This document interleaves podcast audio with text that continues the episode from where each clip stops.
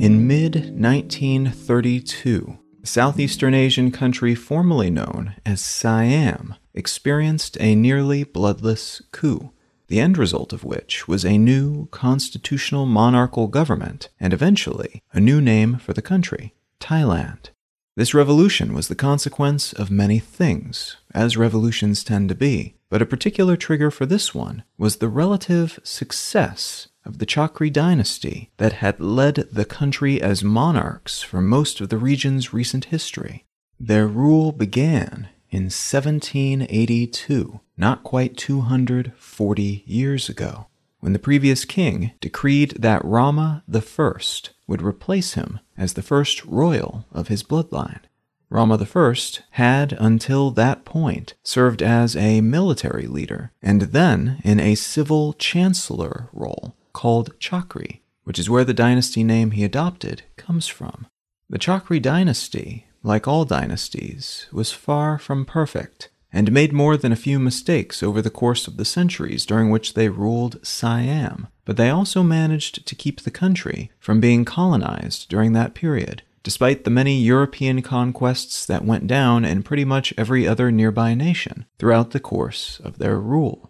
And though they had to give up quite a lot of territory to those foreign invaders to keep the outsiders happy and less prone to invade, they still maintained enough power and influence to absorb many other smaller, nearby vassal states into their territory. They were also able to modernize their economy and industrial sectors. Modernize, in this context, being a euphemism for westernize a process which resulted in a class of Western educated Thai people throughout all levels of society, not just royalty, but also the lower nobility and the commoner classes. This was fairly unusual in the area at this point in history. One popular theory of what sparked the aforementioned revolution is that these comparably lower class Thai people who had a lot of education but not as many prospects as their wealthier countrymen, or the educated people in European countries at this time, looked around, noticed the Russian and French revolutions that had occurred in recent decades, and said, okay, yeah, revolution sounds pretty good. And that resulted in the formation of a group called the People's Party, which overthrew the government, ending the around 800 years of rule by an absolute monarchy introducing in its stead a type of democracy to the area, and leading to the formalization of a new constitution and forming a novel bicameral legislative body called the National Assembly. An alternative theory of events claims that the monarchy actually played a greater role in this transition than the first explanation affords.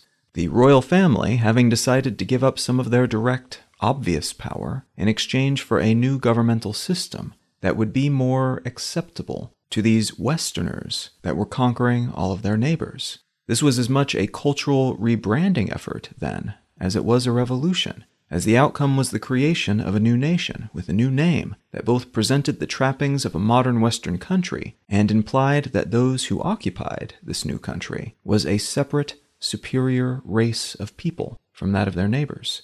More specifically, the Thai people, which is an older language based cultural designation, with members of this group living all throughout Southeast Asia. But the Siamese monarchs claimed this designation as their own, giving them an us versus them claim against all people who are not of this group and not within their country, in hopes that the Europeans would see them as being more modern and sophisticated than the non Thai people that they were so enthusiastically killing and conquering often using the well worn colonialist excuse of uplifting the savages as a pretext.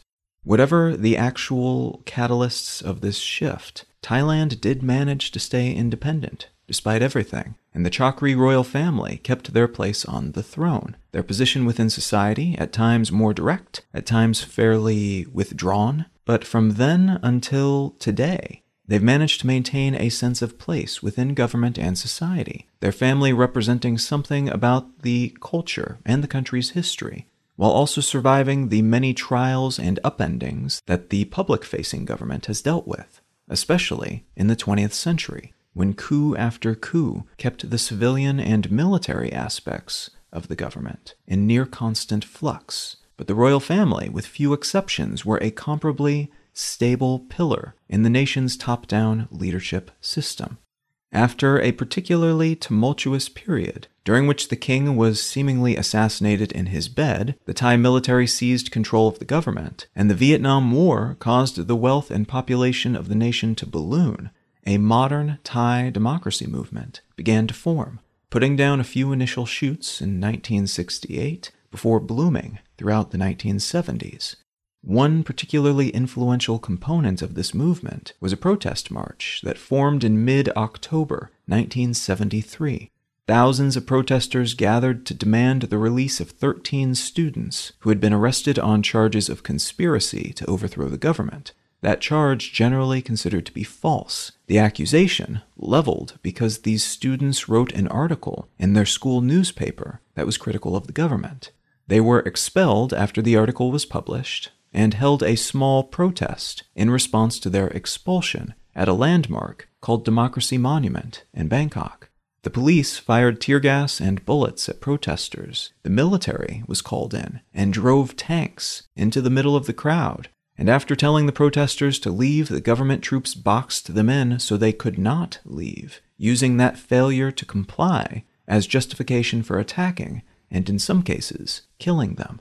The king later condemned the government's inability to manage these protests while also criticizing the students who were at the center of them. This protest eventually resulted in the exile of several military leaders and the resignation of the prime minister, and is today remembered as a positive moment for democracy in Thailand, often referred to as the 1973 uprising.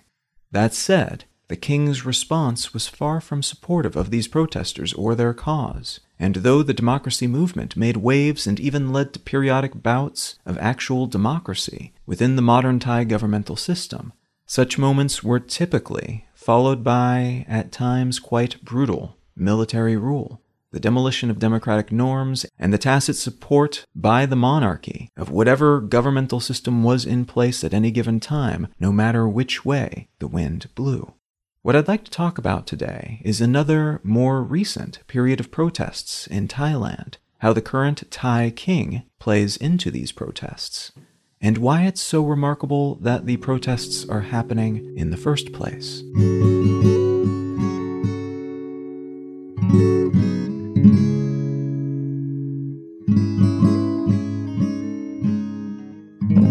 You're listening to Let's Know Things. I'm Colin Wright. The article I'd like to start with today comes from the Financial Times, and it's entitled Thai Protesters Make History But Fail to Bend Government to Demands. This piece summarizes a series of recent protests and protest related activities, beginning in the early months of 2020 and ending with an announcement in mid December of 2020, with one of the protest leaders saying that they would be putting things on hold until the new year. He made that announcement, I should note, from a police station where he was reporting to face charges related to his involvement with these protests. But let's back up a bit. In late February 2020, the Future Forward Party, or FFP, was dissolved by the Thai government's constitutional court. The FFP was a progressive party founded in 2018, focused on restraining military power within Thai politics increasing levels of social and economic equality, and deconsolidating government power so that it didn't all rest in so few hands.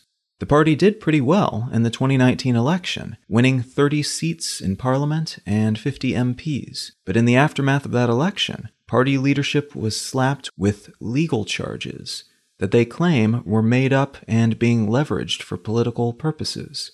One of these charges was that the FFP aimed to overthrow the country's monarchy. And to give you a sense of how legit these charges actually were, those doing the accusing claimed that the FFP's use of a triangle on their logo proved that the party was aligned with or part of the Illuminati. a semi fictitious secret society that's been associated with all sorts of often flagrantly, laughably false conspiracy theories. That particular case was dismissed at the beginning of 2020, but the party was dissolved as a consequence of another charge, this one related to finances, and it was fairly broadly accepted that the financial investigation in question was encouraged by the country's military leadership, because the FFP wanted to reduce military influence in the government. None of the political parties that towed the military's power and government line supporting the existing dynamic and power structure, faced similar financial scrutiny. Alongside their disapproval of the military's hold on the government, the FFP was vocally against changes that had been made to the country's constitution in 2017. These changes, in aggregate, made the military a permanent authority within the country's government, no matter which political party or collection of political parties happened to be technically, publicly, in charge at any given moment. The Thai people voted these changes in as part of a larger bundle of changes that culminated in the acceptance of a new constitution. But the constitution they voted on wasn't the one that was eventually implemented. Six changes were added post vote, most of which gave more power to the Thai monarch. This updated constitution made real political change in the country through formal official channels, all but impossible. And this was happening in the wake of about 90 years' worth of often quite repressive governments, by 13 successful coups and the installation of a military junta in control of the country in 2014. And that was the result of the most recent of those aforementioned coups. For five years following that junta's emergence in 2014, civil rights and political activities were essentially outlawed or ignored. Economic inequality increased dramatically, and though politicians were still able to run for office and attain some power and responsibility, the military had become the real source of power, alongside the traditional monarch, still part of the Chakri dynasty, whose position became in some ways intertwined with that of this new junta. The FFP, then, was a challenge to this nearly century old state of affairs, defined by military coups parceled up by brief moments of democracy, and its formation was a response to the military's attempt to lock its own power into place permanently, accompanied by a somewhat smaller but still quite brazen attempt by the monarchy to do the same. Another variable that seems to have inspired the creation of the FFP was the death of the previous Thai king and the ascension of his son, King Maha Vajiralongkorn. The previous king, King Bhumibol Adulyadej, was generally well respected and considered to be a good modern royal in the sense that he mostly stayed out of political issues but served as a solid mascot of a sorts for the country and its culture. He was visible and played his role, but didn't make any waves. The new monarch, in contrast, became controversial almost immediately. In 2018, the new king set things up so that royal assets previously considered to be owned by the state would instead be owned by him personally. And these assets added up to about 40 billion US dollars, which made him, by some estimates, the wealthiest ruler in the world. He also reinforced his own power, politically and militarily, by taking personal command over two army units and consolidating a few different offices into one unified government branch, over which he had absolute control, allowing him to more than double the personal budget that he had available for expenses taken from the government's coffers as a consequence. It was unprecedented within modern Thailand for the head of the monarchy to have any kind of military command. It was also unprecedented for him to intervene in politics, but he did that as well. Cabinet members elected after the new king ascended to power were made to swear an oath to the monarchy, but they left out the typical oath to the Constitution. And there were protests after this breach, but nothing was ever done to correct it. The king also changed the Thai constitution so that a regent, someone who would govern in his stead if he ever wasn't present in the country to do so himself, was no longer required.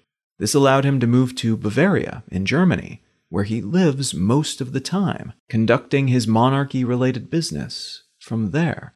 Something that Germany is none too happy about, and which many Thai people consider to be a slap in the face. He gets all this money and power from the government, but doesn't even deign to live in the country, providing him with all his many privileges. The king has also allegedly acquired a fleet of 38 jets and helicopters for his personal use, appointed a poodle as a courtier, and has set up a semi permanent residence at a German alpine resort hotel during a period in which most other hotels have been forced to close due to the COVID 19 pandemic. According to a prominent German public broadcast network, the king has been full on running Thailand from this German ski resort, which is illegal in Germany and in Thailand. And while there, he is kept company by a clutch of concubines that he brought with him. The current king's violations of tradition and, in the minds of some, the sacred trust of his office, has made the Thai lèse majesty laws all the more troublesome for anyone who disagrees with the direction things are going. Lèse majesty is French for to do wrong to majesty and typically refers to a law that makes speaking ill of the local royalty a punishable criminal offense. Thailand's lèse majesty law is considered to be among the most, if not the most, punitive of such laws in the world, as insulting or even criticizing the king or his family can result in 3 to 15 years in prison for the person doing the insulting or criticizing. This particular king behaving badly, then, presents an especially tricky issue because commenting on his unusual, arguably illegal, and abusive behavior is a criminal offense with very significant consequences. It's within this context that these new protests began in February of 2020, initially within universities and high schools, before moving online as schools were closed by the newly emergent COVID 19 pandemic. That comparable downtime gave protesters a chance to better organize and formalize their message, though. So when a new round of protests began at Bangkok's Democracy Monument in mid July, the protesters had agreed upon three core demands for the government. They wanted the House to be dissolved, the cessation of intimidation tactics used against citizens by the government and military, and they wanted to have a new constitution drafted and approved. This group was very clear from the outset that they did not aim to overthrow the king, hoping that would help them avoid falling afoul of the country's lèse majesty laws. And that remained the case as the protests spread to more cities, gaining participation from folks in more demographics, and over time adopting the causes of other groups that are oft ignored and trampled upon in the country like the LGBT community, which called for the legalization of same sex marriage, alongside those other three core demands. In early August, a comparably small protest featured a prominent human rights activist criticizing the monarchy and calling for an end to the ever increasing privileges the royal family enjoyed, alongside a reform of the lèse majesty law that criminalized criticism of them. That speaker was arrested a few days later, but that he spoke those words in public without being immediately arrested and thrown in prison was itself quite the statement. It shocked a lot of people and triggered an expansion of the protests in subsequent days. By the time the protesters' demands were formally submitted to the House of Representatives, 10 demands were on the list, and protests that followed attracted tens of thousands of people at a time, while protest related memes went viral on all the major social networks used in Thailand. A severe state of emergency was declared by the government a few days after a massive 200,000 person strong pro democracy protest was broken up by police and pro government counter protesters who had been bussed in by the government for the occasion these two groups came into physical conflict. And as a result, a curfew was imposed, as was a general ban on groups of five or more people. Riot police broke up protests that formed soon after. Protest leaders were arrested, and media coverage of these events and anything related to them were censored by the government. This pattern continued through the end of October with increasingly high powered weaponry utilized by police against protesters and increasingly sophisticated online tools utilized by protesters in their attempt to defy government restrictions and censorship. At the end of the month, gestures were made towards some kind of reform by the government, but none of the proposed solutions addressed the protesters' demands, so the protests continued. In mid November, the Thai Senate and House of Representatives held a two day session to assess the changes to the Constitution that had been proposed by the protest leaders. Five of the seven proposals were rejected outright, which served as a spark for more protests through the end of the month, at which point things had escalated, becoming more violent. Late in November, protest efforts began to more specifically target the military junta that runs the country, with protesters carrying inflatable ducks into an army barracks shortly after having disrupted an anti coup drill set up by the government at a major intersection in Bangkok. On December 10th, protesters gathered outside the local United Nations office, hoping to pressure the UN into pressuring the Thai government into ceasing their crackdown on protesters and their opposition to freedom of expression in the country. This is a very truncated outline of recent events in Thailand. There have been a lot of protests just this year, and that's despite the fact that people were understandably hesitant to go out and gather in large groups during a global pandemic, not to mention the chance that they might be beaten, shot, or imprisoned for long periods of time by their government, the police, or counter protesters. It's worth noting that most of these protests have made use of subversive humor rather than more formal, direct types of pressure, like threats or violence. Within a society that has been so consistently restrictive in recent memory, from the top down, merely saying the seeming unsayable can be an act of protest, and showing up where you're not supposed to be, and making the three finger protest sign from the Hunger Games series, as has become common at these protests, is likewise a symbol of far more than a shared literary or filmographic understanding. It's a reference that itself has meaning, because making the reference in a place where that's not allowed is meaningful. A Thai assistant professor of political science interviewed for that Financial Times piece said, quote, The students have proved that Thai society would be ready to discuss this issue. They just needed someone to open the door. He also noted that the protesters' primary success was broadening the scope of public debate in the country. And an associate professor of peace and conflict studies from Japan said, quote, That's one of the big successes the protests have had, dismantling the old ideas about what can be talked about and what can't.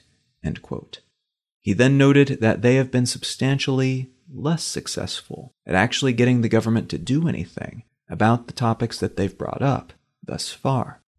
It could be argued that the government, the monarchical and military power centers, and the outward facing political structures, responding as they have, is a reflex that itself may fan the flames of this series of protests, in part catalyzing whatever happens next. These ruling entities were protected for a very long time by a legal system and accompanying set of cultural norms that disallowed public criticism of those at the top of the power pyramid. The slow diminishment of those laws and norms may not be everything that the protesters might have hoped for, but it's arguably quite the accomplishment, and may be a necessary step to achieving other sorts of gains and change in the coming months or years.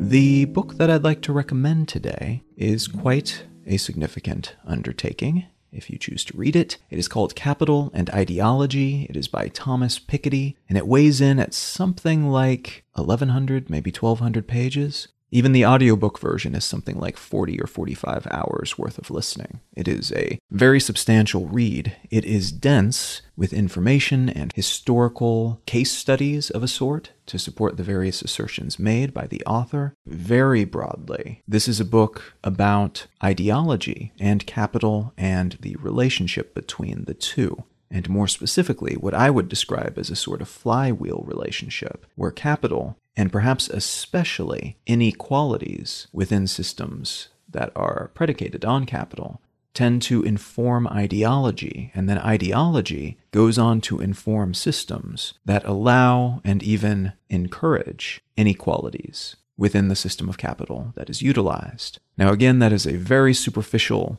summary of what this book is about, but it's definitely worth the read if you think you have the time or if you're looking for a nice, dense piece of nonfiction to whittle away at over time to get a different perspective on some aspects of history and the way our systems of physical, tangible value exchange can inform our systems of beliefs and those types of values, and how that influence goes back and forth and back and forth infinitely, creating cycles that propagate and perpetuate throughout history. Now, if any of that sounds interesting to you, consider picking up a copy of Capital and Ideology by Thomas Piketty. You can find out more about me and my work at Colin.io. You can find the show notes and transcript for this episode and every episode of the podcast at letsknowthings.com. You can find my other podcast, Brain Lenses, wherever you get your podcasts or at brainlenses.com. I've got a daily newsletter that focuses on the news that you can sign up for for free if you'd care to. You can find that at yesterdaysnewsletter.com, and you can find my blog at exilelifestyle.com. Feel free to reach out and say howdy on social media. I'm Colin Wright on Facebook and at Colin is my name on Twitter and Instagram and such. Thank you so very much for listening. I'm Colin Wright, and I'll talk to you again next week.